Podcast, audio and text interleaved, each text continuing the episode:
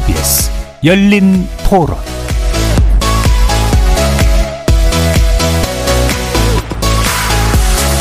안녕하십니까. KBS 열린 토론 정준희입니다.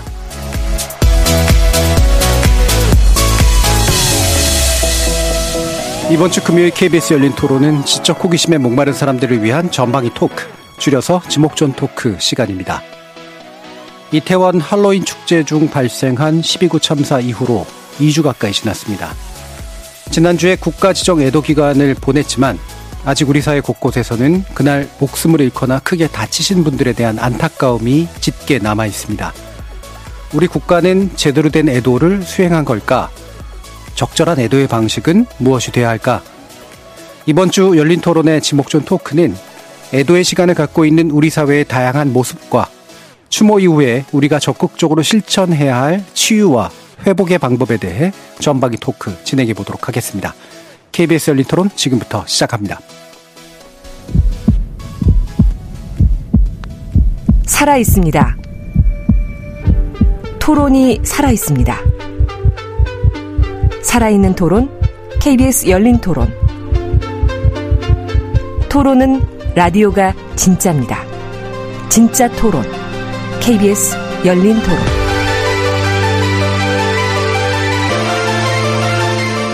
오늘 함께 해주시는 분들 소개해드립니다. 나라를 걱정하는 물리학자 이종필 건국대 교수 나오셨습니다. 안녕하세요. 이종필입니다.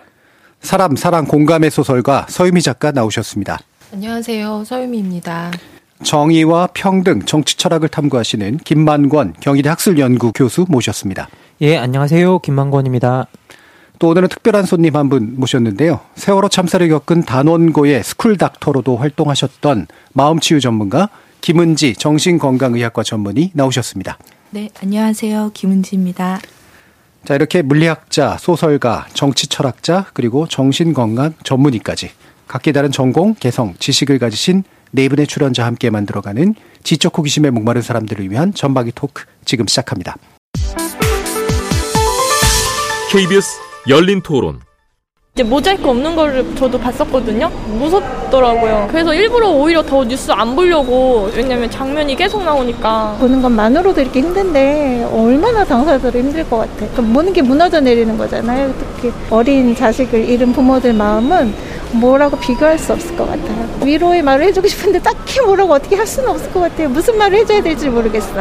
저는 사실 그 자리에 있었는데 거의 간발의차로 제가 빠져나왔어요. 앞으로 근데 그 동네를 못 갈 것 같아요. 저도 막 그 다음날 계속 막 사람들 누워있고 한 게 떠올라가지고 토하고 막 이랬거든요. 애도를 어떻게 하느냐의 기사거리 하나에도 악플 같은 걸 좀 자제해줬으면 좋겠어요. 본인 주변 지인이라고 생각이 들면 절대 그렇게 못하거든요. 공연 취소되는 경우들이 정말 많았는데 공연을 함으로써 위로를 전하는 시간이기도 하고 그게 또 그분들에게는 생계 잖아요. 근데 그거를 중단을 시키는 게 많이 아쉽다라는 생각이 들었어요.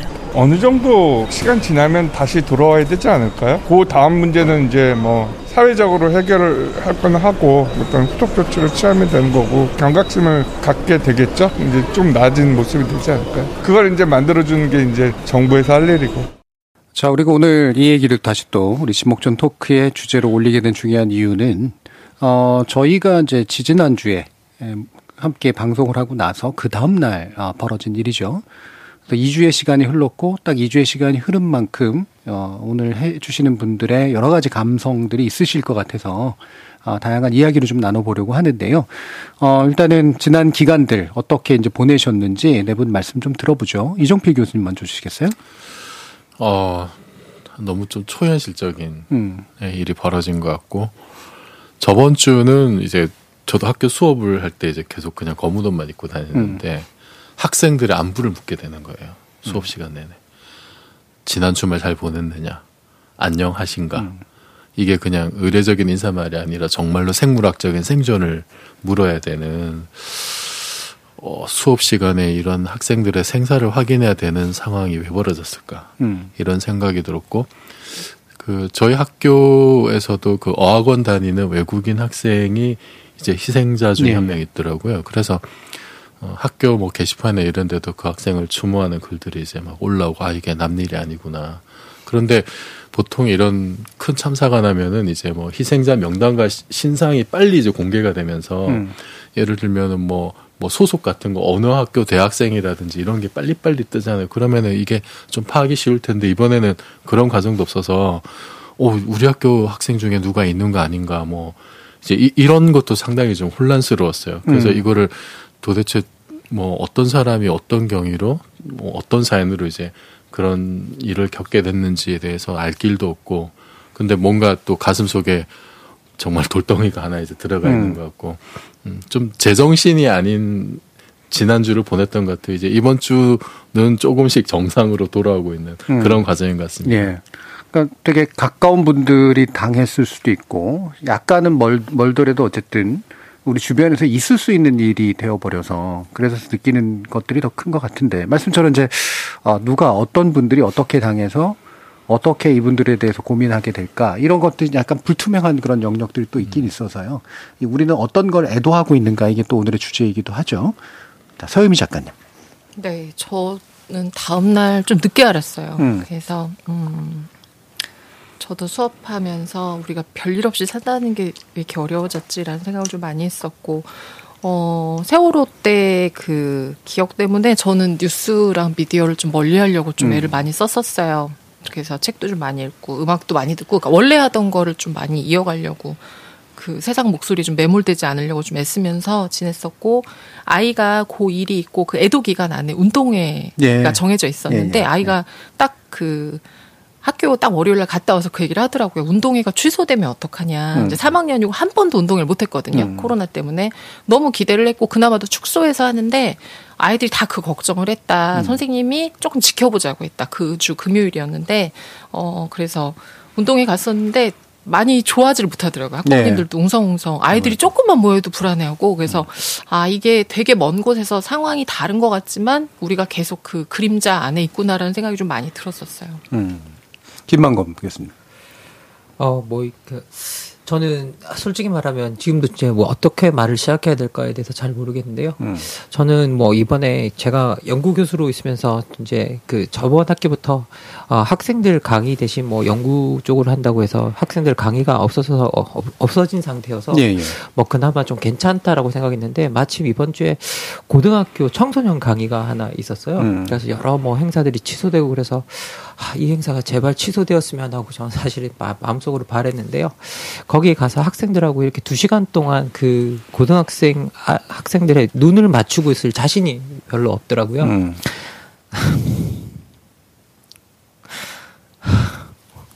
상당히 울컥하셨어요. 음. 눈을 맞추기 어려웠다. 사실 뭐 지금 여기 계신 다른 분들도 이렇게 감정이 이렇게 울컥울컥해지는 그런 상황들이 있을 겁니다. 아, 그죠? 예. 예. 제가 뭐 요즘 계속 감정이 울컥울컥하고 음. 제가 계속 화를 내고 있는 것 같아요. 음, 예. 이게 뭐 사실 이런 것들이 어떤 면에서 불가피하기도 하고 자연스러운 현상이기도 한 것 같은데 어, 김은지 원장님. 네.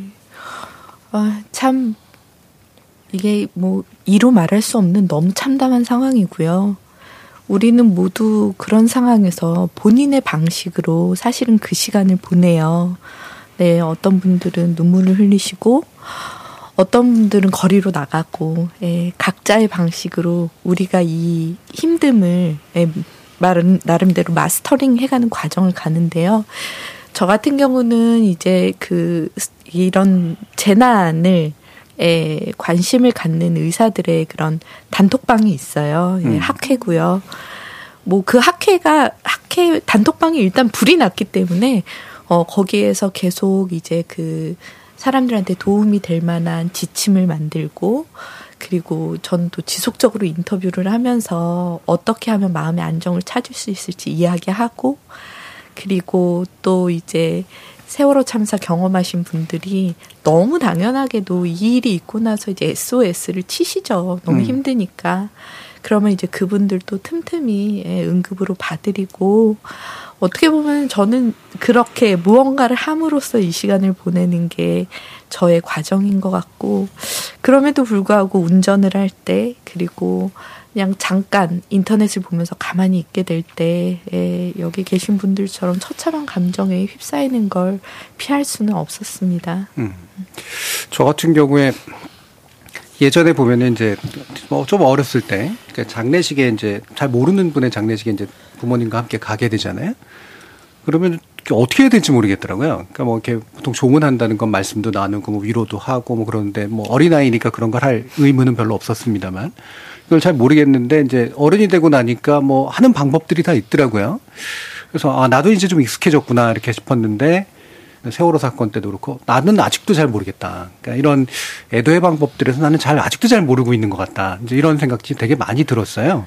뭐 합동분향소 찾아가시는 분들도 있고요. 음, 다양한 방식으로 자기 나름의 아, 슬픔을 표현하거나 또는 이제 애도하는 마음을 갖는 그런 형식들이 있을 텐데 그래서 그런 의례도 굉장히 중요한 부분이 아닌가 싶은 그런 생각도 사실 들긴 드는데 우리는 아직 덜 배웠나 이제 이런 생각도 좀 하고요. 이종필 교수님은 어떤 식으로 좀 보셨어요? 지난 주나 지지난 주나 이게 좀 상황이 객관적으로 납득이 돼야 되는데 예, 예. 뭔가 애도를 표하려고 해도 이게 뭐 저는 제일 답답했던 게 아니 그래서 도대체 희생자가 누구인지 사실 사건 초기에는 빨리빨리 이제 희생자 명단이 나오고 이 사람이 어떤 사람이고 뭐 시신이 어디에 있고 누구는 어디에 있고 부상자는 누구는 또 이제 어디에 있고 이제 이, 런 것도 잘 정리가 안 됐고 음.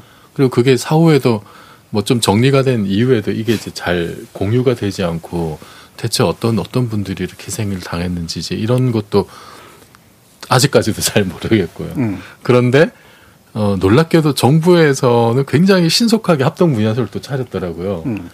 아니 그렇게 빨리 움직이는 행정력이면 사전에 좀 이렇게 질서 유지를 잘 하지. 음. 그랬으면은 이런 참사가 없었을 텐데 그런 야속한 마음을 음, 야속함. 두고 음. 그러니까 이게 이제 이 그러니까 정말 애도하려는 마음에다가 뭔가 이해할 수 없는 상황들 그리고 뭔가 좀 이렇게 그 좀 목적지 없는 어떤 분노 이런 음. 것도 막 뒤섞여가지고 예. 굉장히 복잡한 감정이 들었어요. 음, 음, 음, 이게 내가 지금 뭐 어디에 내가 지금 뭐 추모를 어떤 식으로 해야 되는지 이 복잡한 마음을 내가 어떻게 다스려야 할지 이거는 잘 모르겠는데 상황을 보면은 하루하루 뭔가 뭐 뒷정리라 그럴까 뭐 사후 수습이라 그럴까 이런 거는 또 너무 빨리 미리 계획이 돼 있는 것처럼 빨리빨리 지나가고 이, 이게 그냥 마치 이제 뭐 정부나 국가에서 그냥 이렇게 어 지금 이 시기에는 이 감정을 가져야 되고 어 이런 행동을 해야 되고 뭐 음. 우리가 차려놓은 여기에 와서 뭘 해야 되고 이제 막 자꾸 이제 이런 느낌이 드는 거예요. 음. 그러니까 사실 이게 진짜로 누군지 알고 나하고 친했던 분이거나 그러면 이제 그 거기에만 상응하는 감정이라는 게 있잖아요. 그리고 거기에 상응하는 어떤 의뢰의 형태라는 게 있는데 이게 잘 모르는 분인데 분노해, 슬퍼. 그러니까 이게 이 격차가 되게 큰 것 같아요. 음. 그러니까 슬픔을 투사할 만한 대상과 내 관계가 잘 모르겠으니까. 그래서 사회가 이런 장들을 마련할 수밖에 없을 텐데 이제 딱 정해진 어떤 장이 만들어져 있었던 거죠. 김만 일종의 국가가 이제 국가 애도기관이라는 무대 하나를 정해놓고 거기에 맞는 형식을 정해놓고 그 형식 바깥으로 못 나가게 하는 애도를 뭐 약간 강요했다라는 생각이 저는 들고요. 음.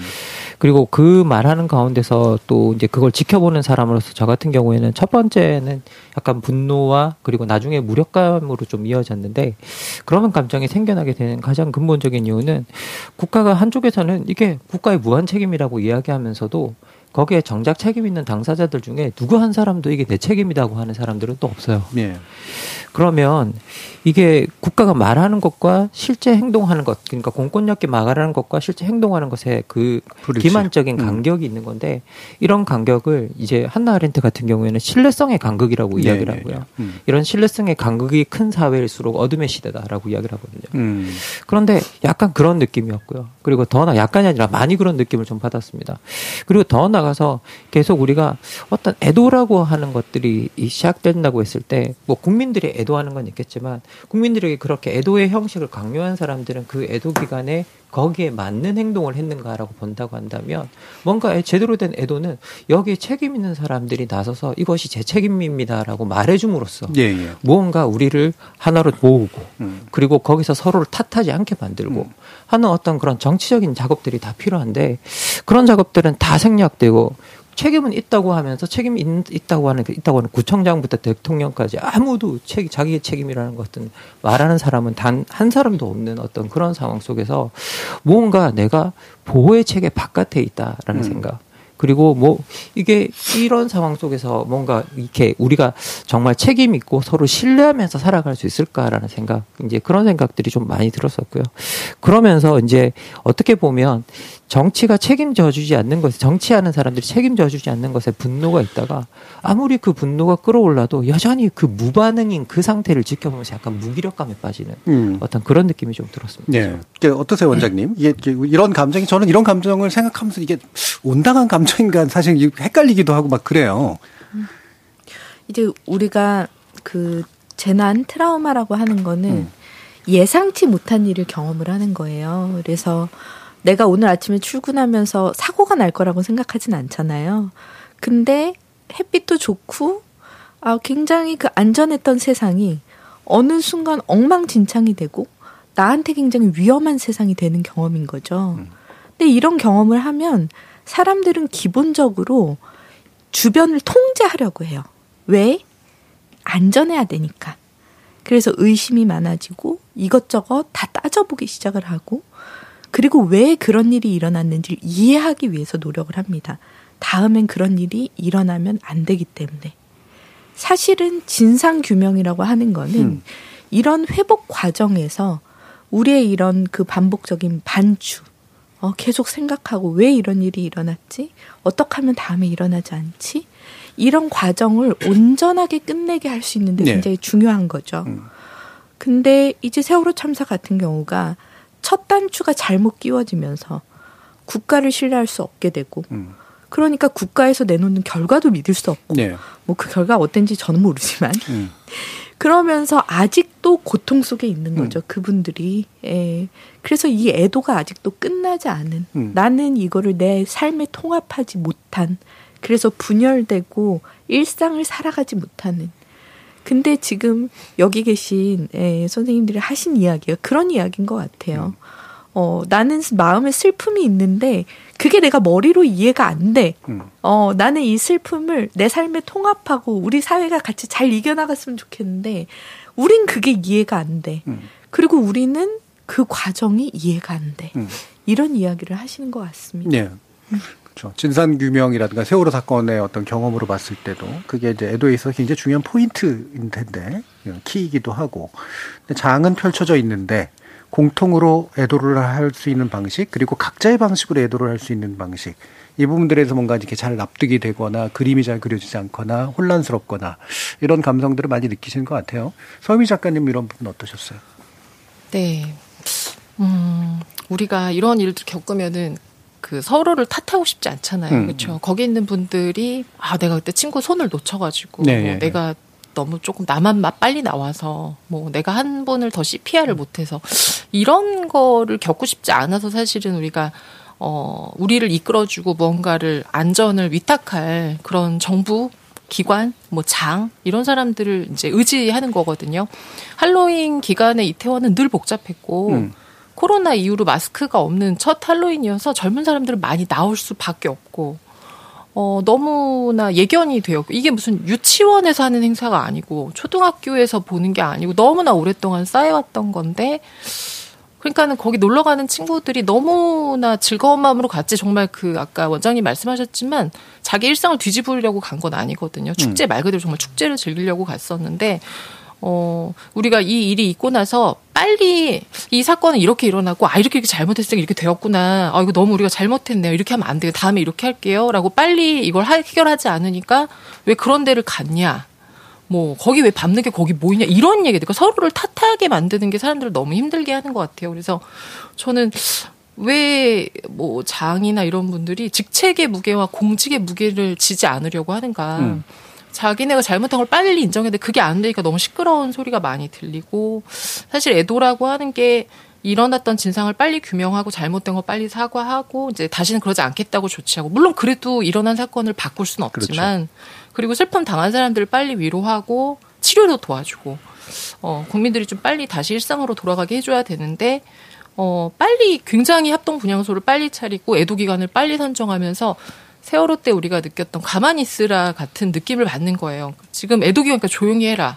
어, 이거 자꾸 정치 이용하지 말아라라고 음. 하는 방식으로 몰고 가니까 근데 사람들은 슬픔이 있고 화는 나니까 그걸 자꾸 전가하게 되는 거죠. 자기가 다 끌어안고 있기가 네. 너무 힘들어서 그래서 사실은 이런 일이 있을 때마다 늘 온당하게 가야 될 분노와 슬픔이 자꾸 우리 사이에서 번져서 사과를 안 해도 될 분들이 자꾸 사, 거기서 정말 너무 녹초가 되고 막 트라우마 범벅이 될 정도로 애쓴 분들이 오히려 사과를 해야 하는 상황 그런 걸 우리가 자꾸 보고 또 반복하게 되고 그러니까 무력해지는 것 같아요. 음. 여기 네. 서유미 작가님 여기서 정말 중요한 포인트가 음. 있는 것 같아요. 정말 여기서 우리가 그런 상황에서 저는 책임이라고 하면 정치적 책임과 법적 책임이라는 것들 있잖아요. 그렇죠. 법적 책임을 따지는 데는 너무 긴 기간이 걸립니다. 음. 그럼 어떤 참사, 사회적 참사가 났을 때는 그것에 대해서 정치적으로 그래서 책임을 지는 사람들이 반드시 필요하고요. 예. 그래서 우리가 그런 것에 대한 정치적 책임을 법적으로도 미리 그런 일이 터졌을 때 누가 가장 그 일에 대해서 책임을 지는가에 대해서 미리 어, 다써 있습니다. 사실 우리 어, 어 우리 재난법에도 봐도 지방자치단체와 국가가 이것에 첫 번째 책임을 진다라고 되어 있고 음. 그렇다고 하면 국가의 수반과 지방 자치단체장들이 여기에 대해서 책임을 지는 것들이 첫 번째 정치적 책임이 있는 네. 건 명확한데 그분들은 아무도 잘못했다는 이야기를 안 하고 있고 그분도 그 사실은 이게 우리 112 녹취록 풀리기 전까지 사흘 동안 단 한 분도 사과조차 하지 않으셨습니다. 네. 그게 풀리면서 사과가 시작된 거였고요. 그렇죠. 네. 그리고 우리가 돌이켜 보면 그분들은 사과하지 않고 내 책임이 아니다고 버티는 동안에 이게 내 책임인 것 같고 거기서 죄책감을 느끼는 건 정작 그 현장에서 열심히 사람을 살리기 위해서 노력했던 시민들 음. 그리고 경찰관들, 경찰들 소방관들, 소방관들, 이런 분들이 오히려 책임을 느끼고 있었다는 거예요. 음. 그러면 이건 정말 거꾸로 된 거예요. 이게 우리가 왜 어떤 정치 체제를 만들고 하나의 시스템을 구축하고 거기서 안전망을 만들고 우리가 왜 법을 만드는가라고 했을 때 당연히 그런 것들이 있는 거고요. 그리고 정말 저는 이게 무책임의 끝이 어디서 드러났냐고 생각하냐면 행사 주체가 없기 때문에 개입할 여지가 상당히 제한되어 있다라는 발언이었다는 것 생각이 듭니다. 사실 이게 극도의 혼잡 같은 경우에는 저희들 경찰 직무 집행부 5조에 이게 위험의 발생의 방지 항목에 아예 들어가 있어요. 극도의 음. 혼잡을 경찰이 네. 통제해야 된다고. 법적 근거가 아예 있고 여러 가지 판례가 있는 사례들인데 법률가 출신들의 정치인들이 나서서 아니 거기에 우리가 권한이 없어서 어 제안을 뭐 못 들어간다는 그런 식의 사실 저는 이거 허위 정보라고 생각하거든요. 음. 그런 식의 이야기를 하면서 책임 바깥으로 나가려고 하는 이런 일을 했다는 것 자체가 지금 현재 어떻게 보면 우리 국민들이 신뢰하고 맡길 만한 정치 권력이 없다라는 것들. 음. 근데 정치 권력이 없다라는 건 사실 사회에 보호망이 없다라는 뜻과 똑같은 거거든요. 음. 거기에 대해서 느끼는 불안감 그런 것들이 총체적으로 우리 국민들이 다 느끼고 있는 감정들이 아닌가라는 생각이 듭니다. 네. 그러니까 과거 옛날로 치면은 사실 국가 내지 수반이라고 하는 게 이제 이른바 이제 기능적으로 치면은 이제 사제 내지 제사장 같은 그런 역할이잖아요. 사람들의 마음을 모으고 대신 뭔가 이렇게 사죄하고 신과의 소통을 통해서 어, 때로는 실제로 그래서 목숨을 잃기도 하고 어, 그런데 이제 그 자리가 이제 비어 있는 것 같다라는 그런 느낌? 뭐 이게 이제 또 큰 것 같은데 그런데 그 자리는 비어 있었는데 다른 자리는 채워져 있어요. 예를 들면은 물론 공무원들 대상으로 한 얘기긴 했지만 술 술자리 갖지 마라. 라든가 공연은 되도록이면 하지 마라라든가 뭐 구체적인 지시가 내려온 건 아니긴 했습니다만 또는 정치적으로 뭔가 이렇게 문제 제기하지 마라라든가 수사가 진행되고 난 다음에야 이제 책임을 물을 수 있다라든가 이렇게 구체적인 금지들은 또 굉장히 가득 채워져 있는 그런 상태란 말이죠. 이 부분 김은지 원장님 어떻게 보시나요? 이제 제가 아이들하고 이야기를 할 때 제일 음. 많이 하는 얘기가 애도는 사람이 다 달라. 음. 음. 어떤 사람은 굉장히 짧은 시간이 가기도 하고 어떤 사람 평생을 가기도 해. 다 여행 같아서 음. 어떤 사람은 산을 넘기도 하고 어떤 사람은 바다를 건너기도 해. 그렇죠. 네. 애도는 틀린 것도 없고 맞는 것도 없어. 음. 누구도 비난할 수 없어. 라고 늘 이야기해 주거든요. 근데 이 애도를 ABC를 정해 놓는다는 거는 음. 사실은 우리가 건강하게 자기 나름대로의 방식을 찾는 걸 글쎄요, 방해한다고 해야 될까요? 음. 아니면 그거를 제한한다고 해야 될까요? 저는 그거는 네 너무 이제 뭐 치유적이지 않은 방법이라고 음. 생각을 하고요. 이제 공연 그리고 뭐 어떤 이제 활동에 있어서의 제재 이런 이야기들이 많이 나오고 있는데 사실은 애도하는 마음이 없는 분은 없을 거예요. 음. 공연을 취소한 분도 공연을 하시는 분도. 근데 마치 국가에서 이 시기 동안은 이걸 하지 마. 라고 라벨링을 함으로써 한 사람은 잘못됐어. 다른 사람은 잘했어. 그렇죠. 네 애도는 틀려. 네 애도는 맞아. 이거는 사실 굉장히 사람들의 마음에 대한 이해가 부족한 음. 그런 행정이었다고 생각이 됩니다. 음. 음. 그러니까 저 같은 경우에는 사실은 분양소 이런 데 잘 못 가거든요. 예. 저는 그걸 잘 못해요. 근데 혼자서 이제 가만히 앉아가지고 그 슬픔을 글로 적거나 또는 그걸 누군가하고 나누거나 이제 이런 데서 이제 제 스스로 이제 슬픔을 이기는 방법 또는 공유하는 방법 같은 것들을 가지는데 이런 나는 이때 잘못하고 있는 걸까? 뭐 이런 생각도 사실 좀 막 든단 말이죠. 왜 공연을 취소? 물론 이제 공연 취소할 수도 있죠. 이제 스스로가 이게 이 방법이 옳지 않다고 생각하면. 근데 남들이 보기에 또는 누군가가 금지하고 있기에 취소한다든가. 저는 술을 먹는 것도 굉장히 중요한 방법일 수 있다고 생각하는데 왜 먹지 못하는 것이 되는 게 맞는 건가? 참 다양한 생각들이 드는데 원장님께서는 그게 잘못된 거라고 강하게 얘기해 주셨는데 서유미 작가님은 네. 그 뭐 책 낸 작가들도 막 북, 북 콘서트 이런 거 음. 취소하고 독자의 만남 행사도 많이 취소했는데 늘 이런 일이 있으면 문화예술계를 굉장히 많이 통제해요. 음. 이거를 아직도 뭐 유흥이나 여흥 즐기는 걸로 그렇죠. 많이 생각을 하시는 것 같아요. 배짱의 일이라고 생각하는 맞아요. 거죠. 네. 근데 어, 노래하고 연주하는 것도 삶의 방식이고 음, 음 그리고 저는 또 어, 그때 뭐, 이때 뭐 여러 가지 뭐 콘서트인지 정말 취소한 분도 있고 아닌 분도 있었지만 행사는 사실 예정되어 있었어요. 사고는 예정되어 있지 않았고 음. 행사를 예정했을 때 그 많은 사람들의 어떤 노력, 노고, 기대 이런 게 있었는데 무조건 그걸 다 없애는 게 저는 되게 옳은 방식은 아니라고 생각을 하고요. 어, 그래서 저는 그 뭐라 그럴까요? 각자의 방식으로 그리고 추모 콘서트도 있고 그렇죠. 얼마든지 예, 예, 뭐 그거를 네 모여서 오히려 음. 노래하고 나누면서 혼자 있는 것보단 전 좋다고 생각해요. 음. 책과 함께 뭐 노래와 함께 그 자리에서 아 아직도 건강하게 뭔가 자기 할 일을 하는 사람도 여기 있고 그런 것들을 보는 게 좋을 텐데 아까 이제 말씀해 정말 인간에 대한 이해가 없기 때문에 음. 일어나는 일이거든요. 인간을 되게 천편일률적으로 보고 어 이제 아까 장례식 얘기가 나왔는데 사실은 어 저는 이제 어떤 이유로 물론 되게 여러 가지 이유가 있을 수 있어요. 사람들 그 사고 당하신 분들의 어떤 그 뭐 이름이라든가 이런 걸 밝히지 않는 건 되게 여러 가지 이유가 있을 수 있겠지만 사실 우리가 장례식을 갔을 때 슬픈 건 죽음 자체가 아니거든요. 내가 아는 누군가가 죽었기 때문에 그렇죠. 슬픈 거거든요. 그 사람이 어떤 이름을 가진 음. 정말 나랑 똑같은 인간, 눈, 코, 입을 가지고 표정이 있는 인간으로 존재할 때 슬픈 음. 거지 우리가 벌레의 죽음에 대해서 슬퍼하지 않는단 말이에요. 음.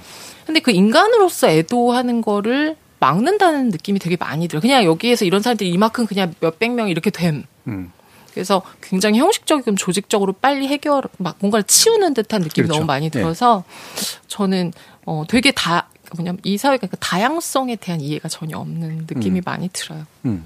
이런 정치적인 행위에 대해서 저뭐 사실 이렇게 일관성이라도 있으면 좀 좋았는데 음. 또 반대쪽에서 한국 시리즈 스포츠 행사 같은 건뭐 몇만이 음. 모여서 예. 또 열리거든요. 환성과 환호를 지르고 아니 그런 건 괜찮은데 음. 왜 예술 행사에 모여서 음. 사람들이 같이 노래 부르고 뭐 그렇게 하는 거는 막을까? 오히려 저는 스포츠 행사보다는 예술 행사에 애도의 공간이 훨씬 더 잘 열릴 수 있는 음. 어떤 장이 마련될 수 있는 공간이라고 생각하는데 왜 굳이 이 공간을 통제했을까라는 생각이 너무 많이 들고요. 단순히 이게 배짱이들의 행사이기 때문일까라는 생각도 전 들었는데 좀 그것 이상의 저 우리가 사실 뭐 그리스 비극이나 이런 것들을 생각해 보면 그리스 비극 같은 경우에는 이게 어 이렇게 뭐 아테네 정부에서 많은 사람들에게 그 사람들에게 돈을 주면서까지 이 비극을 보게 했습니다. 왜냐하면 같이 눈물을 흘리는 행위가 서로 치유받으면서 공동체를 만드는 그렇죠. 데 있어서 엄청 중요한 행위죠. 네, 엄청나게 네. 중요한 행위입니다. 그래서 사실 이렇게 생각해 보면 우리가 애도의 공동체가 만들어지기에는 예술 공연 행사만큼 저는 좋은 자리가 없다고 생각하거든요. 특히 음악 같은 공연 공연이나 그리고 뭐 어떤 무대 공연이나 이런 것들이 우리한테 그런 것들을 주기에 상당히 좋은 자리인데 오히려 그런 애도의 공동체가 만들어지는 걸 차단하고 음. 그리고 기본적으로 정치나 어떤 사건이나 이런 이런 것으로부터 관심을 돌리는데 가장 적극적으로 활용해 왔던 스포츠 공간은 열었다라는 점에서 음. 오히려 그런 애도의 공간이 생기는 것 자체가 음. 부담스러웠기 때문에 이런 방식의 통제를 한 건 아닌가라는 음. 생각이 저는 개인적으로 좀 들었습니다. 음. 저는 그 어쨌든 국가가 뭐 5일씩이나 이렇게 애도 기간 정해놓고 뭐 명시적으로 행정 명령이 때려진 건 아니지만은 그 기간 동안에 뭐, 뭐, 문화 공연 활동을 거의 못하도록 암묵적인 음. 압력이 사실 들어간 거잖아요. 그러면은 이미 예정돼 있던 사람들이나 뭐 영업을 못하는 사람들에 대한 손실 보전 같은 거는 그런 대책 정도는 있어야 되는 거 아닌가. 음. 국가에서 그런 식으로 한 정도면 그 생계가 걸린 사람들은 어떻게 하라는 건지 사실 그것도 좀 의문이었고요. 그 저는 그 애도 기간이 토요일까지였던가요? 제가 그, 그 전날인가? 금요일인가? 제가 그 약속이 있었는데 우연히 그 장소가 재즈바였어요. 음. 근데 거기 오시는 분이 이제 저녁 겸해서 이제 오신 분들이 다들 표정이 음. 표정이 다들 그렇죠. 그때 이제 참산하고 일주일이 안 됐던 시점이니까. 음. 그런데 그 재즈바에서 재즈 공연을 하시는 뮤지션들 분들 표정도 사실 이렇게 음. 읽히죠. 읽히는데 그분들은 그 일상적인 늘 하던 대로 공연을 하시는 거예요. 음. 근데 그 음악을 듣고 있는데 그 위로가 되는 거예요. 저는 음.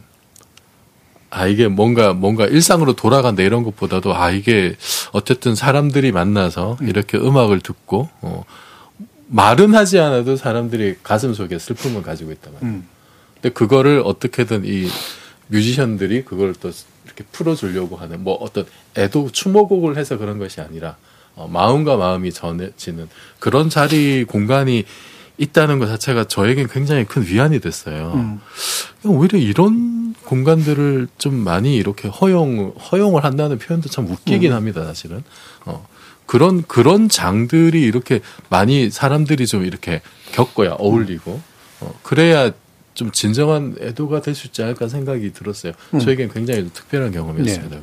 어, 이게 노래로도 표현되고 뭐 기본적으로는 시나 이제 문학으로 표현되는데 예전에 세월호 때가 전 제일 힘들었는데 시인들이 이렇게 써놓은 거를 보고서 많이 위로받았어요, 정말. 그, 그렇게 또 해보셨기도 하고 아마 주변에 그런 분들도 되게 많으셨을 것 같은데, 네. 서영 작가님.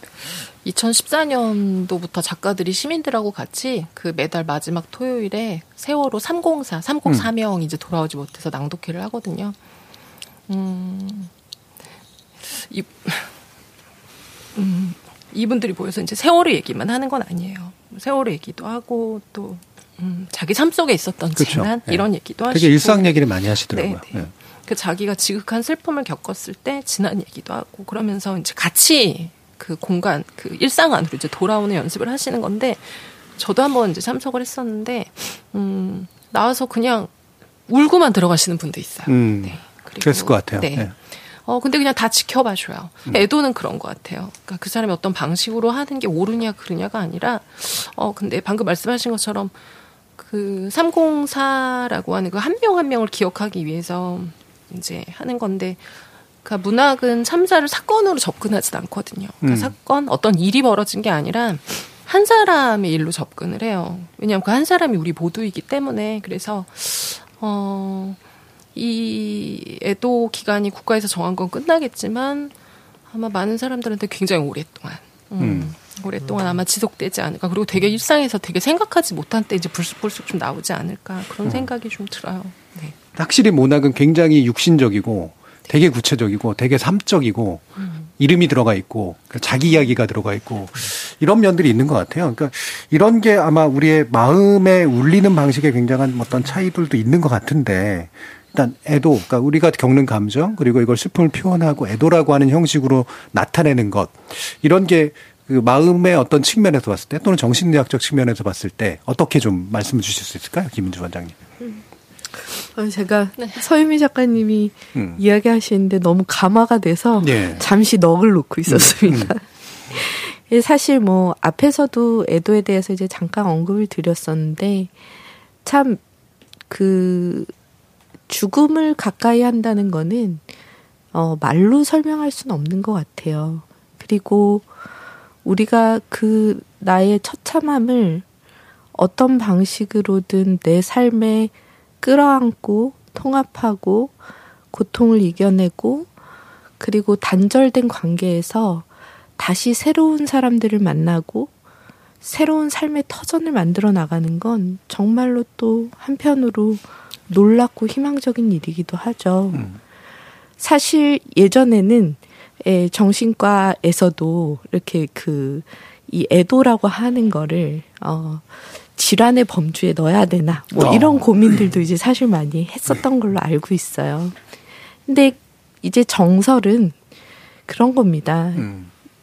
이런 가까운 사람을 잃은 혹은 우리가 이런 거를 이제 보통의 그런 애도라고 하지 않고 그 트라우마틱 그리프 음. 그러니까는 트라우마와 애도가 같이 있는 거라고 하거든요. 우리 모두 너무 충격이었잖아요. 음. 음.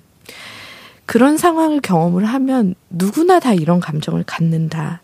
다만 그게 시간이 지나도 지속되고 일상생활의 어려움을 초래하면 그때는 도움을 받아야 된다. 음, 질환이 되는. 근데 이 재난은 사실은 또 여러 가지 측면이 있어요. 음. 어떤 측면이 있냐 하면 우리가 그냥 그 사람을 잃은 걸로 끝나지가 않고요. 2차 가해가 생겨요. 음. 사회 안에서 그 사람의 어떻게 보면 애도를 하고 추모를 해야 하는 그 소중한 희생을 우리가 2차, 3차 상처를 주는 거예요. 음. 놀러 간 거잖아. 음. 그거는 정말로, 어, 말로 사람을 죽인다는 게 그런 거죠. 정신의학적으로 애도라고 하는 거는 감정이 생기는 거고 시간이 지나면 나아지는 거지만 이 사회 안에서 애도라고 하는 거는 다양한 역동들 안에서 개인의 삶이 망가지기도 하고 때로는 세월호 생존 학생들처럼 개인의 삶이 외상후 성장을 하기도 해요. 그렇기 때문에 저는 이 참사의 이 애도를 우리가 진료실이나 연구실에서 다루는 게 아니라 음. 이렇게 많은 사람들이 함께 이야기하고 음. 그 사람들이 회복하기 위해 필요한 사회적 지지 그리고 어떻게 도움을 줄 수 있는지를 같이 이야기해야 음. 된다고 음. 생각합니다. 예. 역시 이야기를 하는 것, 제가 해왔던, 무의식 중에 해왔던 것들이 굉장히 중요한 나름의 방법이었구나라는 걸 다시 한번 확인하게 되는데요. 어, 그 얘기 뭐 놀러 가서 참 2차 가해인데 정말로. 그 KBS 김원장 기자가 그런 얘기를 해놨더라고요. 그 놀러 간 사람이라고 얘기하는 사람들이 일하는 사람들에 대해서 제대로 대접도 하는 거못 봤다고. 다시 말하면 저도 그렇게 생각하는 일하는 분들이 돌아가신 것도 눈 하나 꿈쩍하지 않잖아요. 네. 놀러 갔느냐 일하러 갔느냐 사실은 변명에 불과한 거고 핵심적인 이유는 분명히 아니었던 것 같고 그들은 원래 그냥 그랬던 것 같은 그런 느낌이 좀 드네요. 자, 우리 일부를 통해서 어, 이번 이태원에서 일어났던 비극적인 일에 우리는 왜 이렇게 혼란스러운가? 그리고 우리의 애도에 대한 것들은 어떻게 풀어나가야 되는가 어, 이야기 나눠봤는데요. 이어지는 2부를 통해서 이후에 우리의 치유와 회복, 공동체가 함께 해야 될 것들에 대해서 좀 더 논의해 보도록 하겠습니다. 여러분은 KBS 열린 토론과 함께하고 계십니다.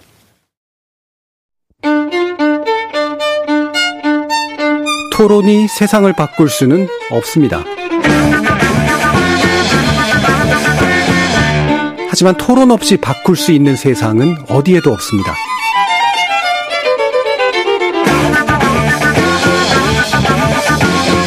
세상의 선한 변화를 갈망하는 당신. 정답이 아니라 질문의 힘을 믿는 당신. 우리 KBS 열린 토론에서 만납시다.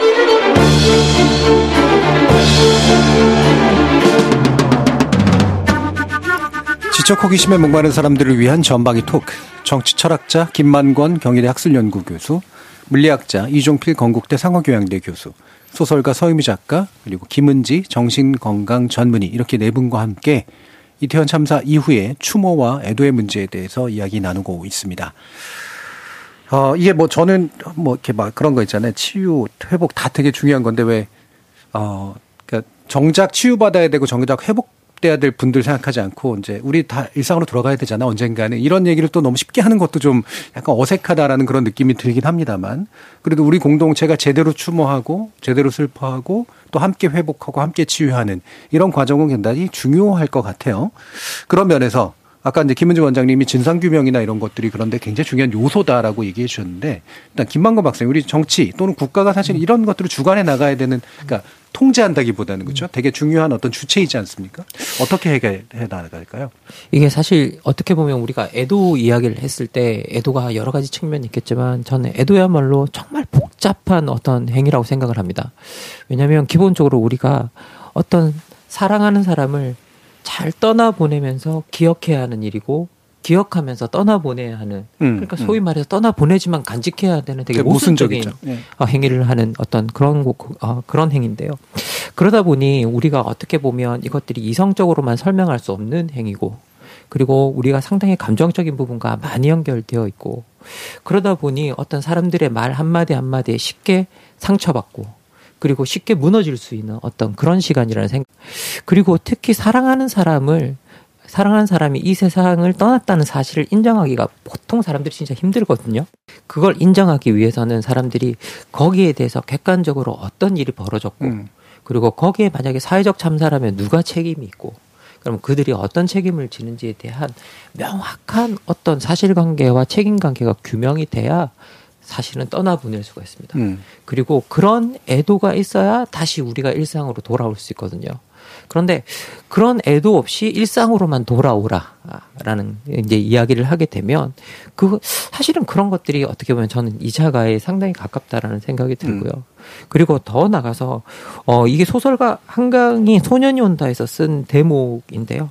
사실 이렇게 진실 없는 애도를 하는 사람의 입장이라고 저는 생각하는데요. 이렇게 쓰고 있습니다. 당신이 죽은 뒤에 장례식을 치르지 못해 내 삶이 장례식이 되었습니다. 라는 음. 구절이 있어요. 음. 실제로 이게 음. 들여다보면.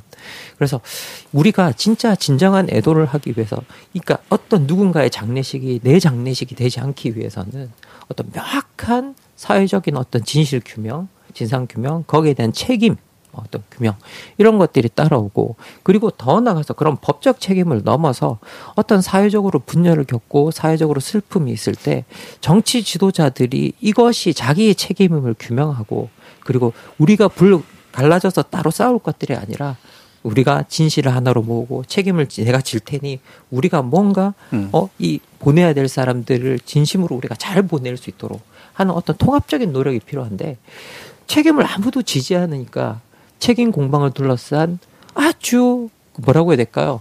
공허한 논쟁들만 계속되고 있고 음. 그 가운데 국민들은 아무 갈팡질팡 없이 서로를 비난하면서 애도하는 일이 벌어지고 있기 때문에 지금 저는 벌어지고 있는 혼란에 거의 99%의 책임은 정치에 있다라는 생각입니다. 그래서 음.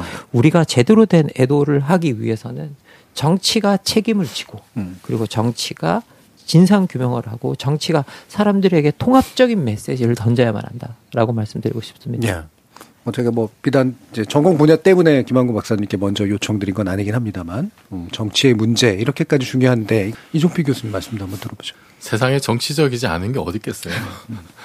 정치 탓으로 돌리지 말라라고 하는 그 말이 가장 정치적이라고 저는 생각을 하고 대통령제 국가에서는 그게 대통령이에요. 음. 뭐 법적 책임 이런 걸 떠나서 어 행정의 최고 수반으로서 어 그 도의적 정치적 책임을 어떤 형태로 지는 게 그게 대통령제 국가고 또 하나 지적하고 싶은 거는 그거를 이제 보도하는 언론의 문제. 네. 언론도 처음엔 보도한 내용들을 보면은 주체자 없는 행사 얘기만 진창했어요. 음.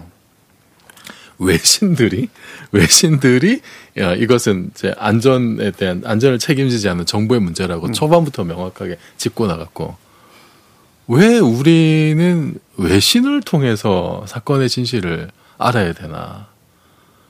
근데 우리 우리가 일상적으로 보는 거는 국내 언론인데 그 TV 켜기가 겁나고 신문 보기 무섭고 스마트폰으로 포털 열기 겁나고 그게 증폭이 되는 거예요. 그러니까 뭔가 우리가 생각하는 상식이 아니거든요. 사실 사건이 일어나면은 그 초반에 굉장히 진실과 관련된 어떤 그 요소들이 많이 남아 있잖아요. 네.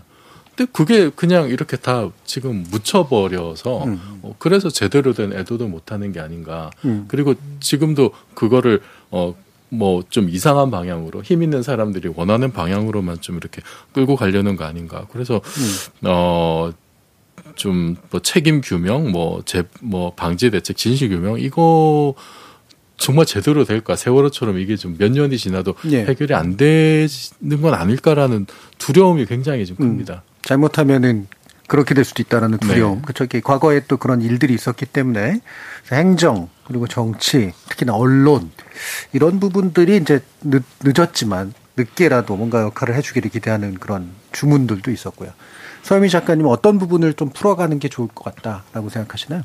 저는 지금 이 상황이 무슨 음. 느낌이냐면 이렇게 뭐 4인이나 5인 가족이 엄마 아빠랑 아이들이랑 사는데 어 집이 망해가지고 아버지가 애들한테 야 우리 이제 망해서 야반 도주를 하자든가 단칸방으로 가야 된다. 음. 애들은 영문을 모르고 엄마 아빠 막 싸우고 울고불고 막 음. 애들이 막 내가 밥을 많이 먹어서 우리 집 망했나? 음. 근데 공부를 안 해서 그런가? 이런 그치. 느낌인 것 같아요. 그런 마음 들죠. 네. 네. 어, 어떡하지? 엄마 아빠 헤어지면 어떡하지? 음. 어, 우리 나 그러면 나 이제 학교도 못 다니나? 이런 상황인데 빨리 엄마 아빠가 나서서 아니 아빠가 뭐 회사에 잘렸다든가 음. 사업을 하려다 망했다든가 뭐 사기를 당했다든가 속 시원하게 얘기를 해주면 아이들이 엄마 아빠를 버리고 도망가지 않고 어, 거지가 됐어? 그럼 나 갈게요. 이러지 않는단 예, 예. 말이에요. 예. 그러려고 가족이거든요. 음. 음, 힘들 때도 같이 하고 좋을 때도 같이 하려고 가족인데 지금 아이들을 불안하게 만들어서 형하고 동생하고 네가 밥을 많이 먹었잖아. 음. 네가 저번에 사고 쳤잖아. 너 공부를 안 하니까 우리 집 이렇게 됐지라고 지금 싸우게 되는 것 같아요. 그래서 이제는 아이들이 엄마 아빠가 무슨 말만 해도 무서워질 것이고 음. 어, 우리는 조금만 뭐 하면 우리 또 망하나? 라고 생각을 하는. 그러니까 이게 빨리 문제가 이래 이래서 이렇게 됐기 때문에 이제는 재발하지 않도록 하겠다라고 빨리 규명을 해주고 잘못하면 빨리 사과를 하고 상황이 해결이 돼야지 개인이 왜냐하면 우리는 어 슬픔만 감당하기도 힘든데 상황 해결이 안 되니까 자꾸 이 깔때기처럼 빠지는 것 같아요. 음. 어떤 분들이 영원히 헤어나오지를 못하고 자꾸만 음. 조금만 힘들면 요 상황으로 빠져서 이걸 빨리 해결을 해주셔야지 국민들이 일상을 살 수 있을 것 같아요. 근데 음. 지금은 무서워서 일상을 살 수 없을 것 같아요. 벌써 어 세월을 지나고서 배를 못 타는 분들이 분명히 배하고 그렇죠? 아무 네. 상관이 없지만 너무 많으실 거고 지금도 사람이 많은 곳만 가도 가슴이 두근거리는 분들도 너무 많을 거고 저도 사이렌 소리만 들려도 무서워요. 무슨 음. 일 있나? 네. 저희 동네에 오늘 사이렌 울리면서 구급차랑 뭐 안 돼. 무슨 훈련을 한다고 했는데 엄마들이 초비 이상이 났더라고요.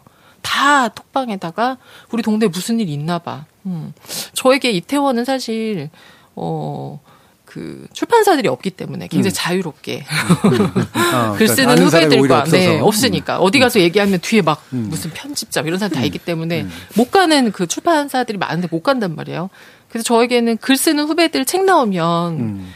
어, 몇 명이 모여서 늘그 출간 모임을 하던 장소였어요. 예, 예. 그래서 저한테 그곳은 평소에 전혀 갈 일이 없지만 가면 젊은 분들도 많고 음. 외국 분들도 많고 자유롭고 그렇게 저에게 책이 나오면 밥을 먹고 축하를 하던 공간이었는데 이제는 책이 나와도 못갈 것 같아요. 못 갈 거. 네, 거기서 그래도 되나? 얼마나 많은 분들에게 좋은 추억과 아름다운 음. 공간. 네.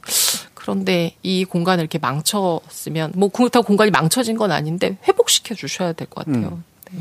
그러니까 물리적으로도 불안하고 네. 심리적으로도 불안하고 조각 나 있고 삶은 되게 이렇게 긁어 모으기가 굉장히 어려운 그런 상태인데 어떻게 해야 될까요, 원장님?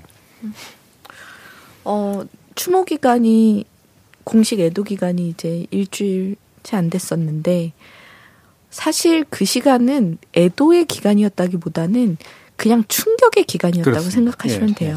예. 예. 그 기간은 우리가 뭐 이렇게 정신을 차리고 누구를 애도하고 뭔가를 생각할 수 있는 시간이 아니었고요. 지금부터 이제는 우리가 어 이게 삶이 이게 뭐지? 내가 어디가 안전하지? 어 올해가 다 가는데 이거 올해 어땠던 거야? 음. 어, 내년은 우리 괜찮은 거야? 이제 우울과 무력감이 우리한테 찾아오는 시기입니다. 사실은 20대의 무력감은 이루 더 말할 수 없어요. 음. 여러 번 들으셨겠지만 세월호 참사, 코로나로 인한 내 직업 찾기 어려움, 음. 이제 조금 살만한가 했더니 이태원 참사로 인해서 네 이제 내 나이 또래가 멀리 떠나는 걸 볼 수밖에 없었던 것. 음.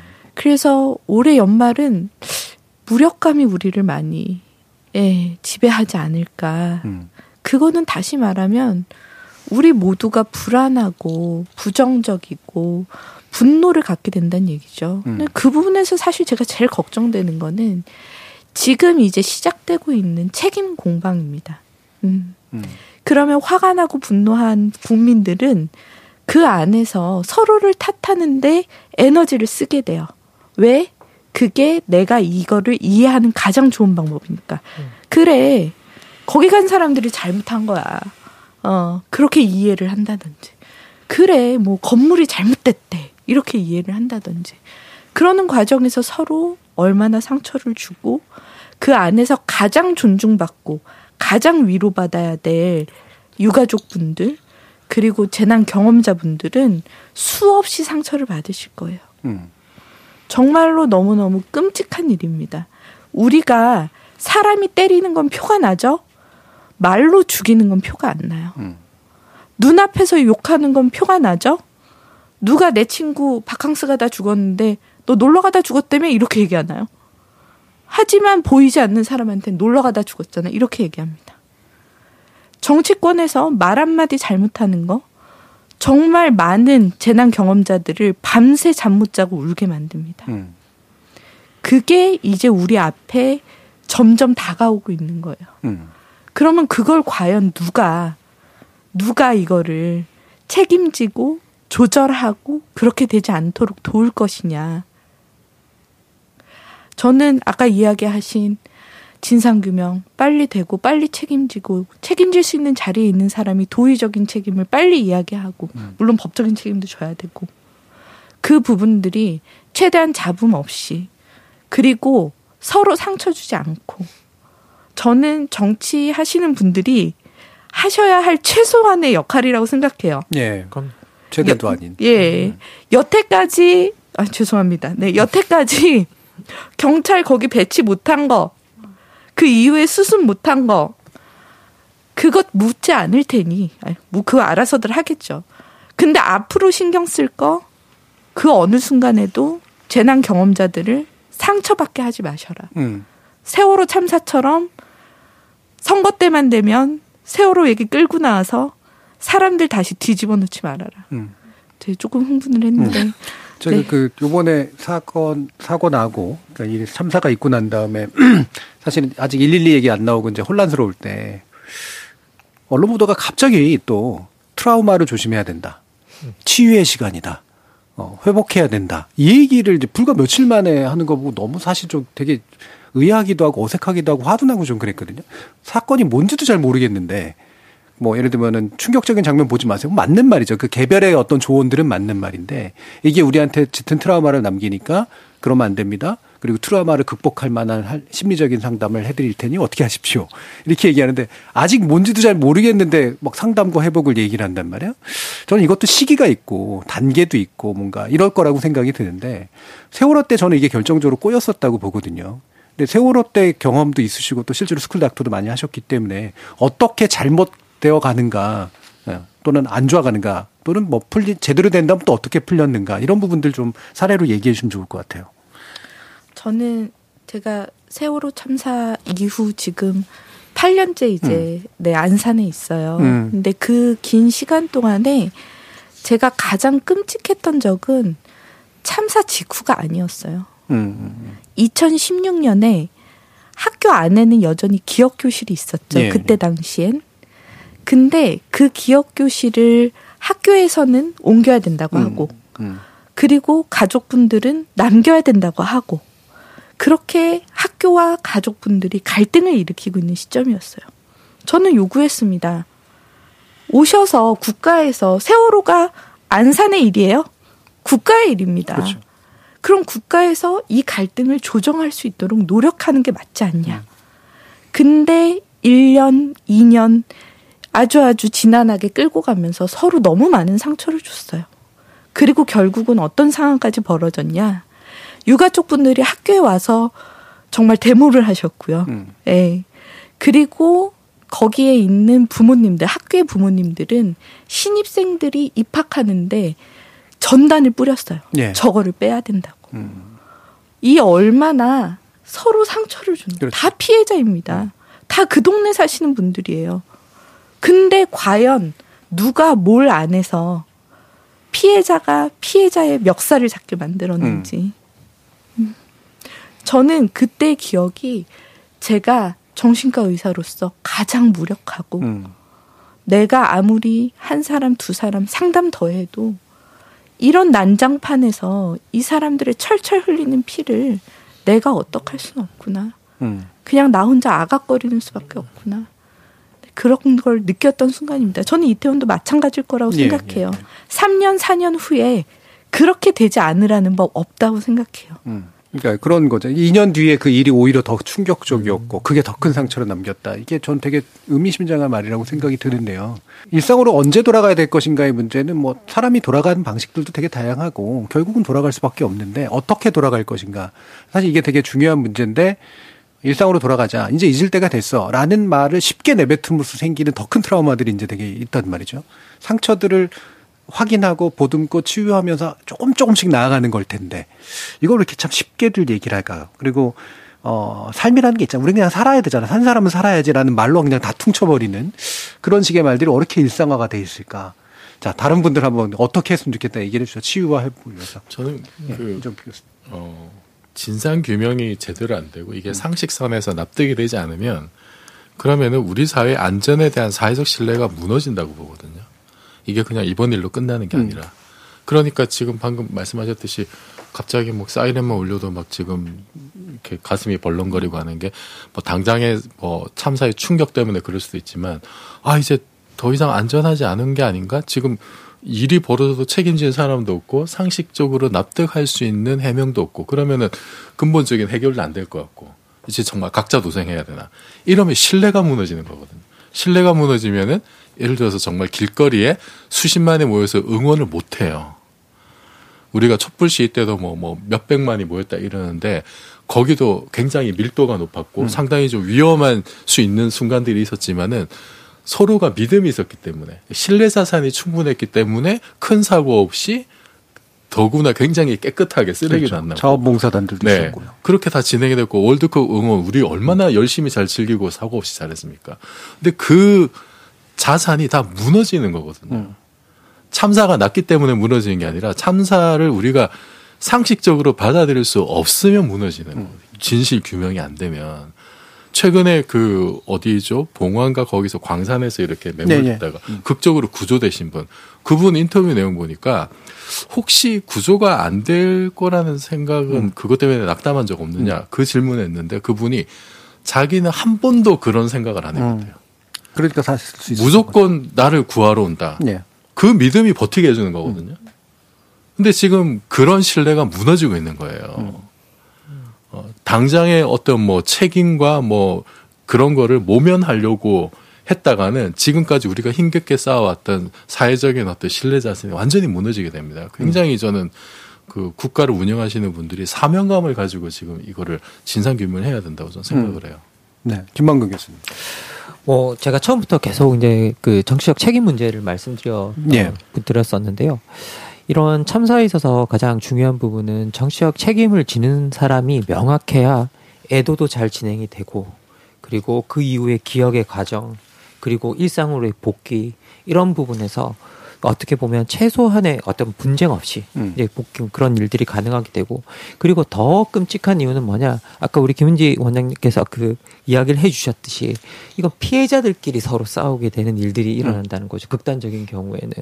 그러면 결국은 우리가 어떤 상황 속에서 원인이 무엇이 무엇인지 모르고 어떤 일이 어떻게 정확하게 일어나는지 모르는 진상 규명이 정확하게 안 돼 있기 때문에 또 사람들이 어떻게 보면 싸우기 자꾸 다투게 되고 다른 말을 하게 되는 거고.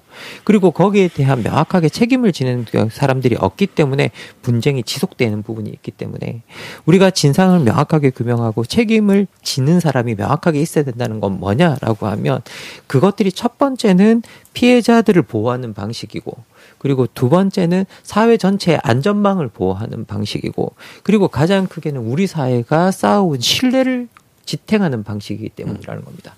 그런데 정치 지도자들이 책임으로부터 도망가기 시작하면 크게 말씀드린 아까 이종필 교수님 말씀해 주신 신뢰가 무너지고 그리고 우리 서유미 작가님이 말씀해 주신 우리 사회적 보호망이 없다라는 그런 불안감을 음. 느끼게 되고 결국은 또 우리 김은지 원장님께서 말씀해 주신 이 희생자들끼리 서로 다투게 되는 그런 상황까지 벌어지게 되는 거기 때문에 음.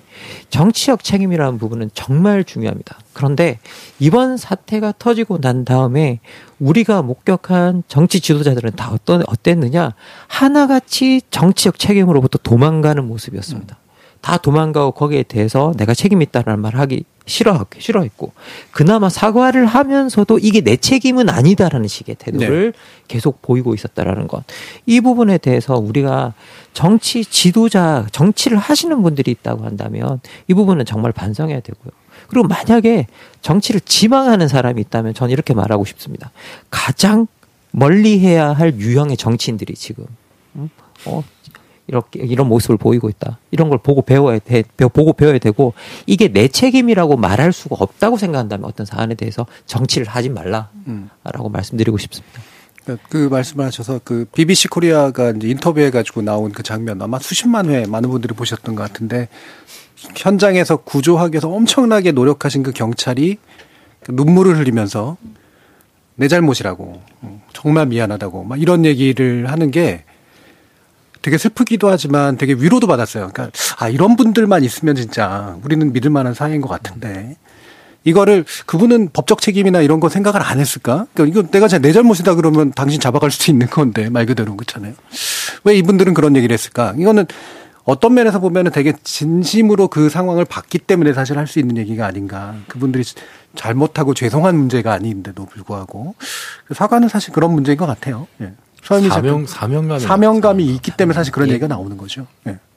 서현미 작가. 네. 방금 말씀하신 것처럼 우리가 어디에서 위로받는가. 죽은 사람이 살아오지 않거든요. 어떻게 음. 해도. 근데 결국 진심에서 위로받는 것 같아요. 진짜로 슬퍼하고 진짜로 사과할 때.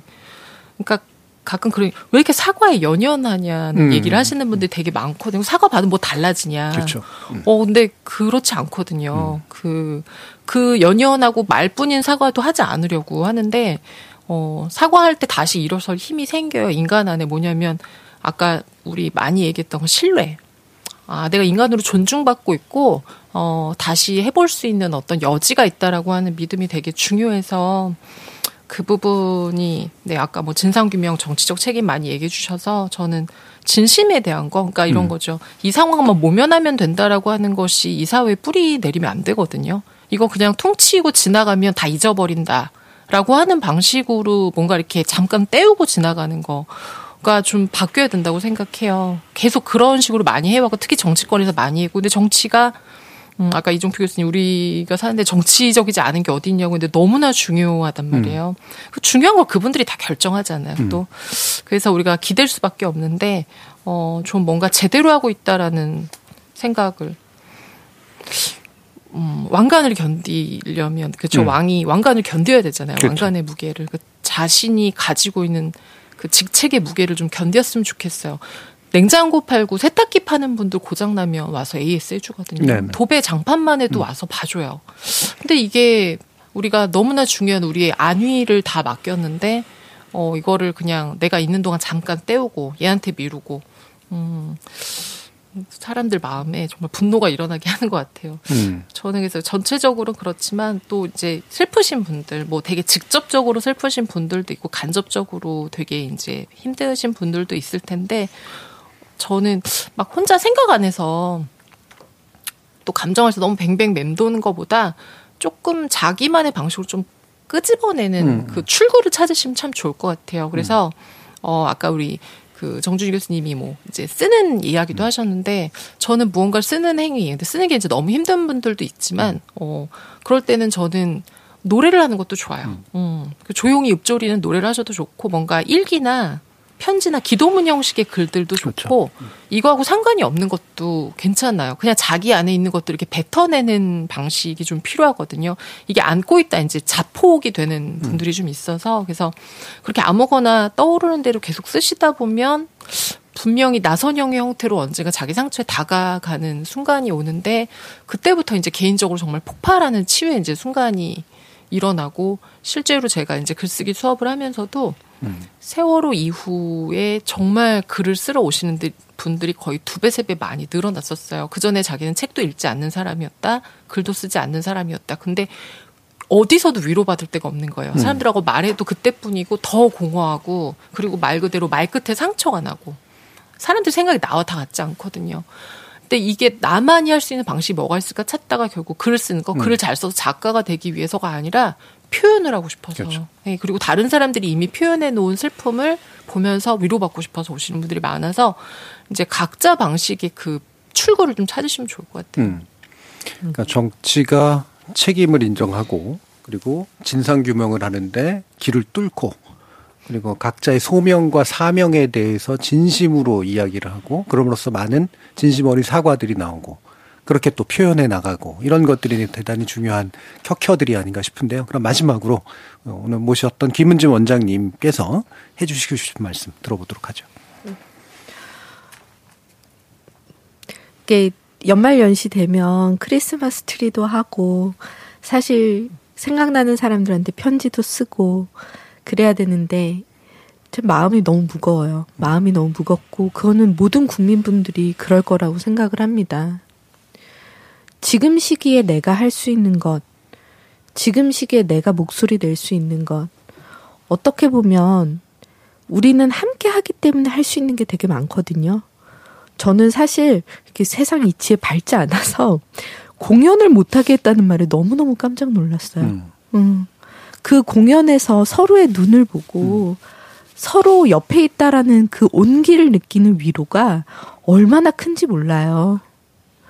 그런 시간들을 우리가 많이 가져야 되거든요. 네. 음.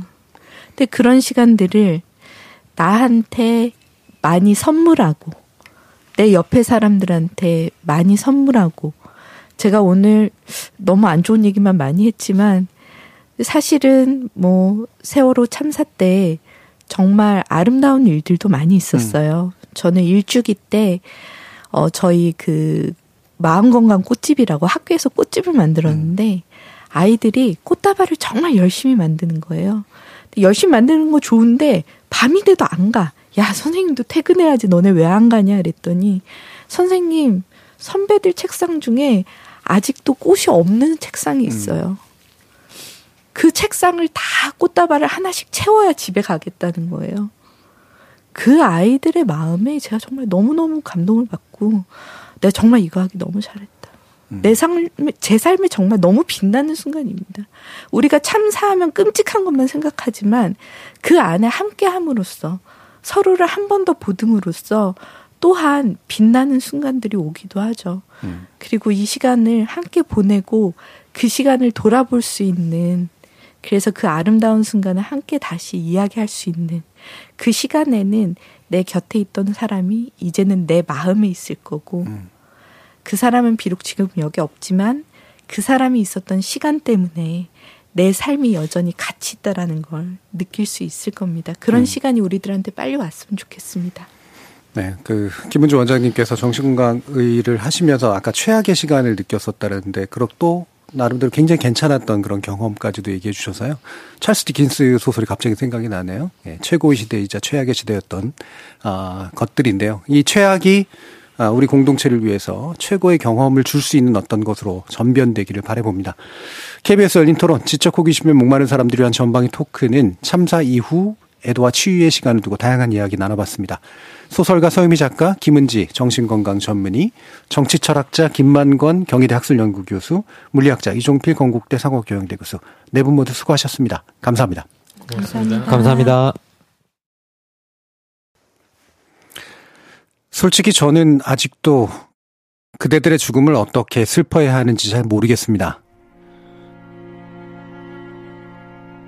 슬픔보다 먼저 찾아온 건 황망함이고 분노고 억울함이었습니다. 그리고 미안함이었습니다. 그대들 같은 자녀를 둔 어른으로 그대들 같은 친구를 가진 동료 시민으로 너무나 미안해서 그리고 부끄러워서 의원이 그대들을 배웅하지 못했습니다. 나라가 지정했던 애도 기간은 끝났지만 우리의 부끄러움은 아직 끝나지 않았고 여전히 비척대는 제 슬픔은 이제 막 첫걸음을 뗍니다. 인간으로서의 예와 도리를 다했다고 그대들이 받아들여 줄 때까지 잊지 않겠습니다.